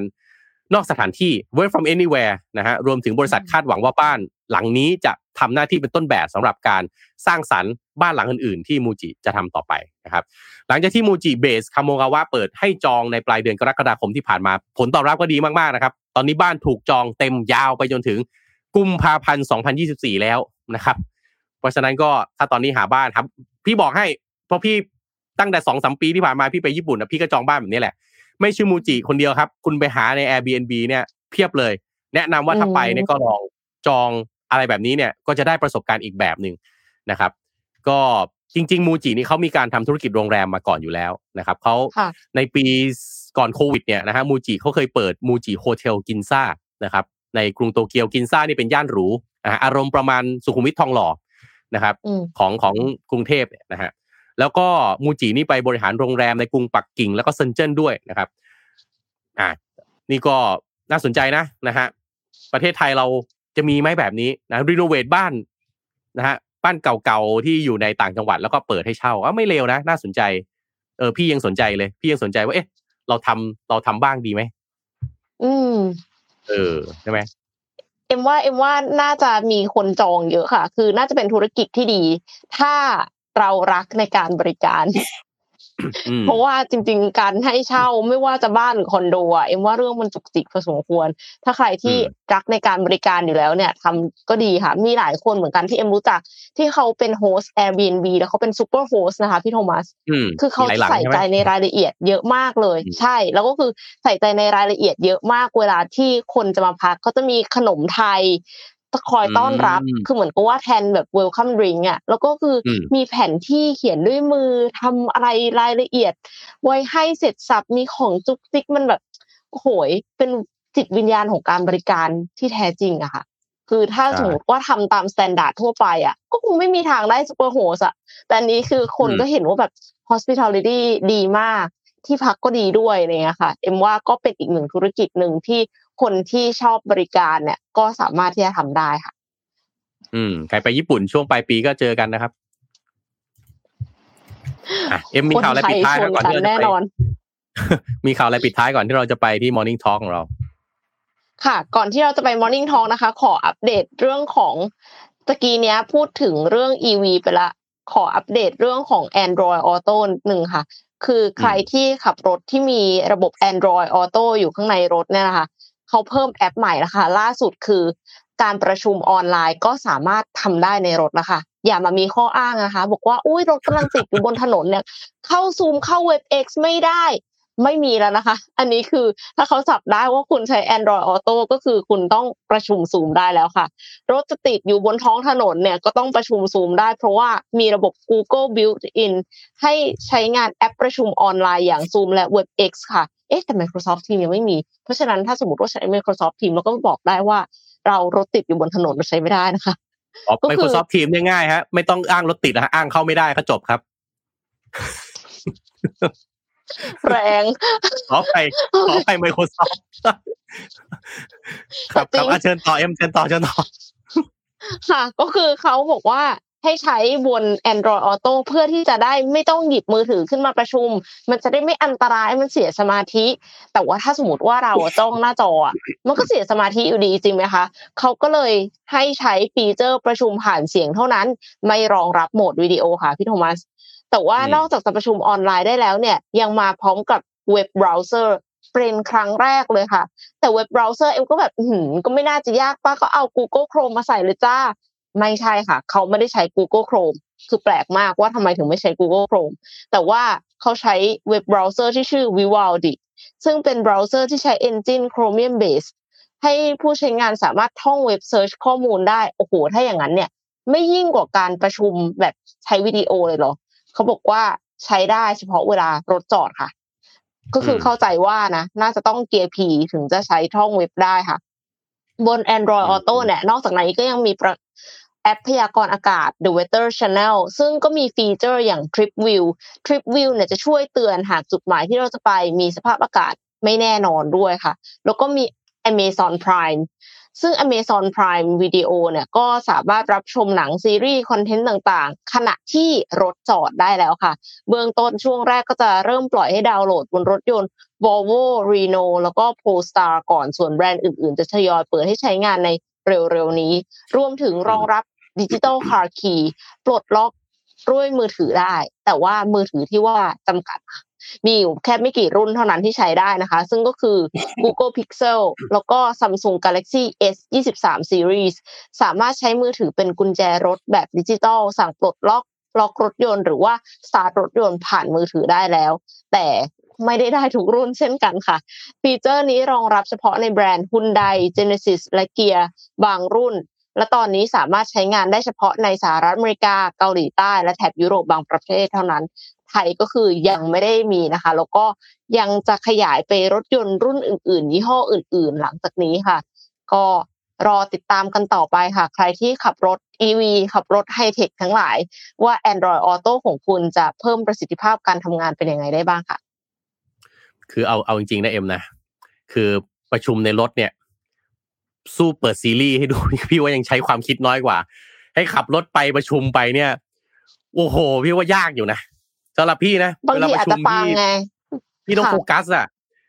มันเข้าใจฟังไอ้ไอ้ประชุมแล้วฟังอย่างเดียวนี่พี่ไม่ค่อยเห็นด้วยนะ คืออมคุณ absent minded อะหมายถึงว่าใจเราก็ใจลอยไปอย่างอื่นอะนะครับ ไม่รู้สิ ก็ส่วนตัวรู้สึกว่าเออไม่ค่อยน่าตื่นเต้นเท่าไหร่ นะแล้ว Android Auto อะใครใช้รู้มันใช้ยากวุ่นวายมากเลยนะครับอืมหลายคนที่ใช้ Android Auto ก็ไปเปลี่ยนเลยครับ เปลี่ยนเป็นจอที่มันแบบเกาะ Wi-Fi ได้อะนะครับ แล้วก็เปิด YouTube เปิดอะไรได้เลยอะไรเงี้ยนะครับแล้วส่วนตัวพี่ใช้ Android Auto แล้วพี่ไม่ค่อยชอบใช้ยาก แล้วก็ชอบหลุดด้วยอืมตะกุกตะกักบ้างอะไรอย่างเงี้ยนะฮะไม่ไม่ค่อยทั้งไค่อยๆที่มือ appreciate ถือใช้ Android อยู่แล้วอะนะคะใช่ก็ยัใช่งรู้สึกว่าใช้โอ้ Android Auto ยากอะมีใครใช้ไม่เหมือนกัน Android เหรอ Auto แล้วชอบบ้างช่วยช่วย ช่วยนั่นเข้ามาหน่อย ว่าชอบผมใช้แล้วโอ้ย Android Auto วุ่นวายมากเลยบางทีนะ ต่อบลูทูธเอานะฮะอย่างอื่นไม่ได้ใช้แผนทงแผนที่ดูบนมือถือเอาง่ายกว่าอะไรอย่างเงี้ยนะครับ ก็ก็รู้สึกว่าเออ and ถ้าถ้า connect ไปเลยแล้วเป็น connect แบบว่าเป็นเป็นจอเป็นแอปได้เลยอย่างเงี้ย จะจะถนัดกว่า แต่ไม่ค่อยไม่ค่อยเชียร์ไอ้เรื่องประชุมบนรถอะอืมนะขับรถไปค่ะประชุมไปพี่ไม่เชียร์พี่ว่ามัน เอาพี่ทำไม่ได้ พี่ว่าพี่ทำไม่ได้อะ กลัวเกิดอุบัติเหตุถ้าถ้าประเนาะชุมเพราะว่าต้องมานั่งอะต้องให้คนอื่นขับ แล้วพี่ประชุมเออใช่อ๋อออ่าทุกคนนะครับ เปิดสไลด์ดูอะดูนี่ดูตรงนี้นะฮะ ดูตรงนี้นะจะดูยังไงอะ ไม่เราดูไม่ได้ เพราะว่าเขาเขาไม่ให้เราดูวิดีโอใช่ไงเพราะเพราะเขาคิดว่าเราประชุมได้ไงเขาก็คิดว่าเราอ่าดูได้ไงเอ็มนึกออกปะค่ะเออนะนะอะโอเค เรามากันที่ Morning Talk ของเราของ Morning หัว Talk ข้อค่ะ ECM ว่ายังไงนะ ชีวิตที่มีแบบแผนหรือชีวิตที่ไม่มีแบบแผน ใช้ชีวิตแบบไหนจะมีความสุขมากกว่ากันค่ะอืม อะไหนคุณผู้ฟังคิดว่ายังไงกันบ้างอะส่วนตัวพี่นะส่วนตัวพี่นะค่ะคือคำว่าใช้ชีวิตเนี่ยคำว่าใช้ชีวิตมันมีหลายด้าน คุณผู้ฟังทุกท่านเอ็มอืมการทำงานก็เป็นการใช้ชีวิตถูกไหมการสร้างใช่ค่ะความสัมพันธ์กับคนรอบข้าง อันนี้ก็ใช้ชีวิตเหมือนกัน การบริหารค่ะจัดการการเงิน อันนี้ก็ชีวิตเหมือนกัน การท่องเที่ยวก็ชีวิต เพราะฉะนั้นเนี่ยผมคิดว่า มีแบบแผนกับไม่มีแบบแผนเราต้องแยกแยะก่อนนะครับ อืมถ้าเราบอกว่าเฮ้ยชีวิตที่สำเร็จต้องมีแบบแผนนะฮะผมคิดว่ามันก็ถูกนะฮะเพราะว่าอืมถ้าคุณทำงานเอาว่าเรื่องอย่างเรื่องสุขภาพเนี่ยนะครับ ถ้าถ้าเราตามใจตามใจตัวเราเองตามตใจลอดตามันก็น่ากลัวเหมือนกัน ถูกไหมฮะ แล้วทุกวันนี้เนี่ยอาหงอาหารเนี่ยนะฮะถ้ากินโดยที่ไม่ระวังเลยเนี่ย มันก็สารพัดโรคก็จะถามหา หรือว่าเรื่องงาน เรื่องงานไม่มีแบบแผนเลยเนี่ยเอ็มโอ้โหทำงานด้วยวุ่นยากวายนะแน่นอนทำงานด้วยยากนะใช่ไหมค่ะนะฮะ ตัวอะคุณตัวเองแม่ก็เออ มันตัวเราตัวเราเองก็จะมีปัญหาไปด้วยอะเราไม่มีแบบแผนเนี่ย อยากทำก็ทำไม่อยากทำฉันก็ไม่ทำอะไรอย่างเงี้ยนะครับ ก็คงลำบาก แต่ว่าถ้าเป็นอย่างเรื่องความสัมพันธ์เนี่ย อันเนี้ยถ้ามีแบบแผนเนี่ยพี่ว่าก็น่ากลัวเหมือนกันนะเอ็มเคยเห็นความสัมพันธ์ของคนที่แบบอ c คิ p y ไหมนะเข้าไปครอบงำไม่ได้นะเพราะอ๋อ คือบางทีเนี่ยอะสมมติผู้ชายก็ได้อะสมมติอะพี่เป็นผู้ชาย นะมีแฟนก็ไปบอกแฟนว่าเฮ้ยคุณต้องพัฒนาตนเอง คุณต้องอ่านหนังสืออมคุณต้องไปฟังอืมสัมมนา คุณต้องฟังพอดแคสต์นะแล้วตื่นเช้ามาต้องตื่นเจ็ดโมงตื่นเจ็ดโมงเสร็จต้องเปิดฟังอันนี้ เสร็จปั๊บต้องอ่านหนังสือให้ได้นะฮะเดือนละสามเล่ม ถ้าอย่างเงี้ยมีแบบแผนนี่พี่ว่าก็น่ากลัวเหมือนกันนะเอ็มนึกออกไหมอันนั้นมันคือเป็นไปควบคุมคนอื่น แต่ถ้าสมมุติว่าเราควบคุมอืมตัวเองล่ะ คืออยู่ในอืมความสัมพันธ์เหมือนกัน แต่ว่าเราควบคุมตัวเอง มันมันจะมีปัญหาไหมคะอะอันนี้ก็อีกด้านหนึ่งอะเราควบคุมตัวเองใช่ไหมแต่อย่าลืมว่าเวลาที่เรามีความสัมพันธ์กับคนอื่นเนี่ย ไม่มีทางที่ทุกอย่างมันจะเป็นไปตามที่เรากำหนดเอาไว้นึกออกไหมอะวันนี้เราอยากตื่นเจ็ดโมงอยากออกจากบ้านแปดโมงอีกฝ่ายเขาไม่ได้อยากออกจากบ้านแปดโมงอะอืมแล้วเราบอกว่านี่เราวางบล็อกไว้แบบนี้แล้วเนี่ยนะเวลากลับบ้านปั๊บเราบอกว่านี่เป็นเวลาที่เราต้องอะไร ต้องพัฒนาตนเองต้องนู่นต้องนี่ต้องนั่น อีกฝ่ายก็อยากอะไร อยากไปดูหนังอะอีกฝ่ายก็แบบเสาร์อาทิตย์เงี้ยคุณอยากไปอะไรอะอะอยากจะไปสัมมนา อยากจะไปอะไรก็แล้วแต่ที่แบบชีวิตคุณวางเป็นแบบแผนไว้ หรือแม้กระทั่งไปเที่ยวเนี่ยนะคุณกำหนดตึ้งตึ้งตึ้งเอาไว้ เอาไว้ไอ้ที่คุณกำหนดแล้วเนี่ย คุณมารู้เอาหน้างานว่าพอดีวันเนี้ยวันเกิดคุณแม่แฟนอะอะมีโอกาสนะ พี่บอกได้เลยนะ มีโอกาสนะทะเลาะกันเพราะฉะนั้นเนี่ย คือชีวิตเนี่ยนะฮะเข้มงวดได้ เข้มงวดให้ถูกด้าน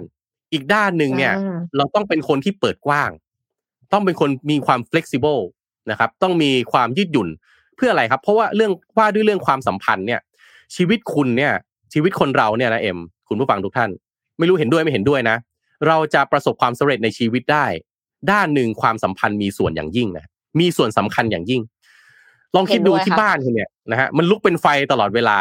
นะครับ คุณจะออกจากบ้านไปแล้วแบบ ไปทำดีกับคนอื่น ไปทำให้งานมันสำเร็จ ยากเหมือนกันนะถูกไหมอืมคุณทะเลาะกับคุณพ่อคุณแม่ทุกวันเนี่ยอดทนกับคุณพ่อคุณแม่ไม่ได้เลยเนี่ย คุณไปเนี่ย คุณต้องไปอดทนกับเจ้านายอย่างเงี้ย มันจะได้เหรออืมชีวิต ใช่ไหมฮะเพราะฉะนั้นความสัมพันธ์เนี่ยมันเป็นเอ็มเคยเอยเคยเห็นหนังสือเรื่องนี้ไหมไอ้พีระมิดสามสุขอะถ้าชื่อหนังสือค่ะถ้าจำไม่ผิดสู่จุดสูงสุดของชีวิตด้วยพีระมิดสามสุขอืมฐานล่างเนี่ย มันเป็นเรื่องของสุขภาพ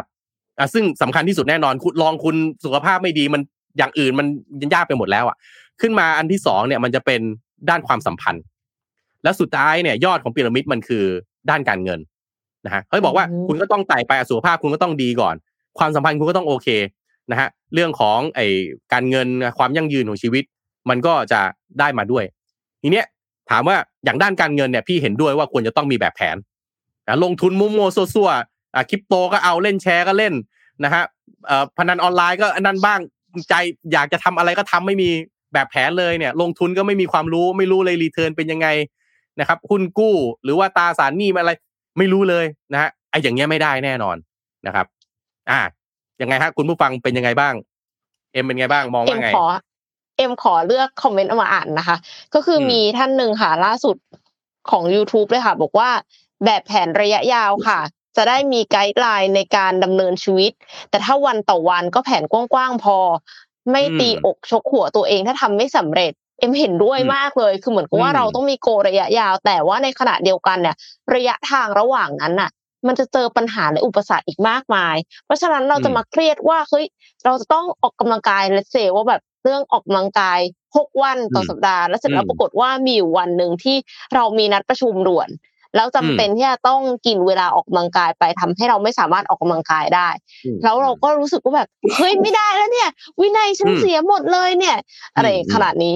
เอ็มก็คิดว่ามันเป็นเรื่องของการ prioritize ตกลงแล้วณจุดนั้นในวันนั้นอะไรสำคัญกว่ากัน ถ้าสมมติว่าอาจจะต้องพาคุณพ่อคุณแม่ไปทานข้าว แล้วก็เลยไม่ได้ออกกำลังกายแล้วก็หงุดหงิดโมโหทีนี้ก็เป็นโมโหใส่พ่อแม่ อย่างเงี้ยมันก็มันก็ไม่ใช่สิ่งที่ควรจะทำหรือเปล่าอะไรเงี้ยค่ะ คือหมายถึงว่ามันต้องเลือกอะว่าอะไรที่สำคัญกว่ากัน แต่ว่าถ้าสมมุติว่าเลเซว่า การพาคุณพ่อคุณแม่ไปทานข้าว เป็นกิจวัตรประจำวันอยู่แล้ว อันนั้นเราก็ต้องปรับ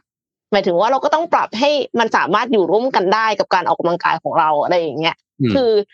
มันต้อง flexible ในการใช้ชีวิตแต่ละวัน ในขณะเดียวกัน ต้องไม่ลืมโกระยะไกลของเรา เพราะว่าไม่อย่างนั้นเราก็จะใช้ชีวิตตามใจตัวเอง ในที่สุดแล้วเราก็จะกลายเป็นคนที่สุขภาพก็ไม่ดี ความสัมพันธ์ก็ไม่ดี เราตามใจตัวเองโดยที่ในความเป็นจริง เราก็อาจจะไม่ได้มีความสุขด้วยซ้ำเพราะว่าถ้าเราตามใจตัวเองเราอาจจะปล่อยให้ทำกิจกรรมที่โดพามีนมันหลั่งอย่างเช่น การถ่ายโซเชียลไปเรื่อยๆแล้วมันไม่มี โกในระยะยาวที่จะสามารถที่เราจะสามารถ achieve ได้ค่ะจะพูดอย่างนั้นฮะเอ็มพี่ทำประจำฮะถ่ายโซเชียลไปเรื่อยๆครับนะฮะรู้สึกผิดขึ้นมาทันทีเลย คือพี่จะบอกอย่างนี้คือคือคือสมัยพี่อายุน้อยกว่านี้นะนะครับ ยังยังไม่ได้มีประสบการณ์กับชีวิตมากนักครับ พี่ก็เข้าใจว่าการออกแบบชีวิตโดยออกแบบเป็นบล็อกเป๊ะเป๊ะเป๊ะเป๊ะมันจะเป็นเส้นทางที่พาเราไปสู่ความยั่งยืนความสุขและก็ความสำเร็จ นะครับก็พอถึงปัจจุบันนี้เนี่ยผ่านประสบการณ์ชีวิตมา อาจจะไม่ได้เยอะมากมายอะไรมากนะครับ แต่มันก็สอนอย่างหนึ่งว่า ไอ้การบีบบังคับชีวิตมากจนเกินไปเนี่ย ไม่รู้ว่าจะประสบความสำเร็จในชีวิตหรือเปล่านะแต่ว่ามีความทุกข์ในชีวิตเนี่ย อันนี้แน่นอนเลยนะครับ เพราะฉะนั้นสิ่งที่อยากจะฝากเอาไว้เนี่ยก็คือ ชีวิตเรามันสั้นนะครับ เราไม่ได้ใช้ชีวิตอยู่ได้ตลอดไปจริง การที่เรารู้จักที่จะอารมุ่มอรวย รู้จักที่จะยอมบ้าง ให้กับคนรอบข้าง ทั้งรู้จักและไม่รู้จักนะครับ บางครั้งเนี่ยนะฮะไปเจอกันบนท้องถนนเนี่ยไม่รู้จักกันเลย สามารถที่จะทะเลาะเบาแว้งกันให้เป็นเรื่องใหญ่เรื่องโตได้นะครับ หรือแม้แต่คนใกล้ตัวเราเนี่ยนะครับ เราเนี่ยเอาความเป๊ะนะครับ เอาความเข้มงวดของตัวเราเนี่ยไปโยนใส่คนรอบข้างโดยที่เราไม่รู้ตัวด้วย แล้วก็ต้องต้องต้องบอกว่าคนรอบข้างเราเนี่ย ด้วยความที่เขารักเราเขาก็ยอมเราแต่สิ่งที่เราควรจะต้องทำจริงคือเราต้องกลัดหันกลับมามองตัวเองด้วย พี่ก็ได้เรียนรู้อย่างหนึ่งนะฮะ จากที่ตัวเองก็มีความ perfectionist หน่อยๆ แล้วก็คิดว่าไอการกำหนดทุกอย่างให้มันเป๊ะเป๊ะเป๊ะเนี่ย มันจะเป็นหนทางไปสู่ความสำเร็จ แต่ว่าก็ได้เรียนรู้อย่างหนึ่งว่า เออ พอเราเห็นคนที่เขาไม่ได้ต้องชีวิต เขาไม่ได้เรียกร้องจากชีวิตมากจนเกินไป เขาไม่ได้กำหนดชีวิตมากมันจะต้องเป็นแบบแผนแบบนี้เขาทำก็ต่อเมื่อเขามีความรู้สึกร่วมไปกับมันที่จะทำในขณะเดียวกันก็มีความรู้สึกที่จะเอื้อเฟื้อเผื่อแผ่ยอมให้กับคนอื่นนะครับ ตัวเองเสียบ้างไม่เป็นไร ได้เรียนรู้ว่าวิธีการใช้ชีวิตแบบนั้นเนี่ย ไม่รู้สำเร็จหรือเปล่าก็ไม่รู้นะฮะแต่มีความสุขได้เลย เพราะฉะนั้นเนี่ยก็อยากจะฝากไว้นะครับว่า การที่เราจะกำหนดแบบแผนของชีวิต เป๊ะไม่เป๊ะแค่ไหน อย่าลืม หันมองคนรอบข้างด้วย ว่าความเป๊ะของเราแบบแผนที่เราออกแบบเอาไว้เนี่ย มันควบคู่ไปกับชีวิตที่เราใช้ควบคู่กับคนรอบข้างเราด้วยหรือเปล่า เพราะเราไม่รู้หรอกครับว่าชีวิตของเรามันจะยืนยาวได้ขนาดไหน รวมถึงคนรอบข้าง ก็ไม่รู้ว่าจะยืนยาวได้ขนาดไหน เช่นเดียวกัน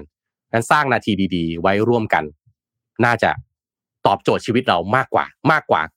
จะบอกว่าชีวิตเราต้องมีแบบแผนหรือเปล่านะครับ ค่ะ ก็ถ้ายืนอยู่สูงสุดของพีระมิด แล้วรอบๆไม่เหลือใครเลยเนี่ย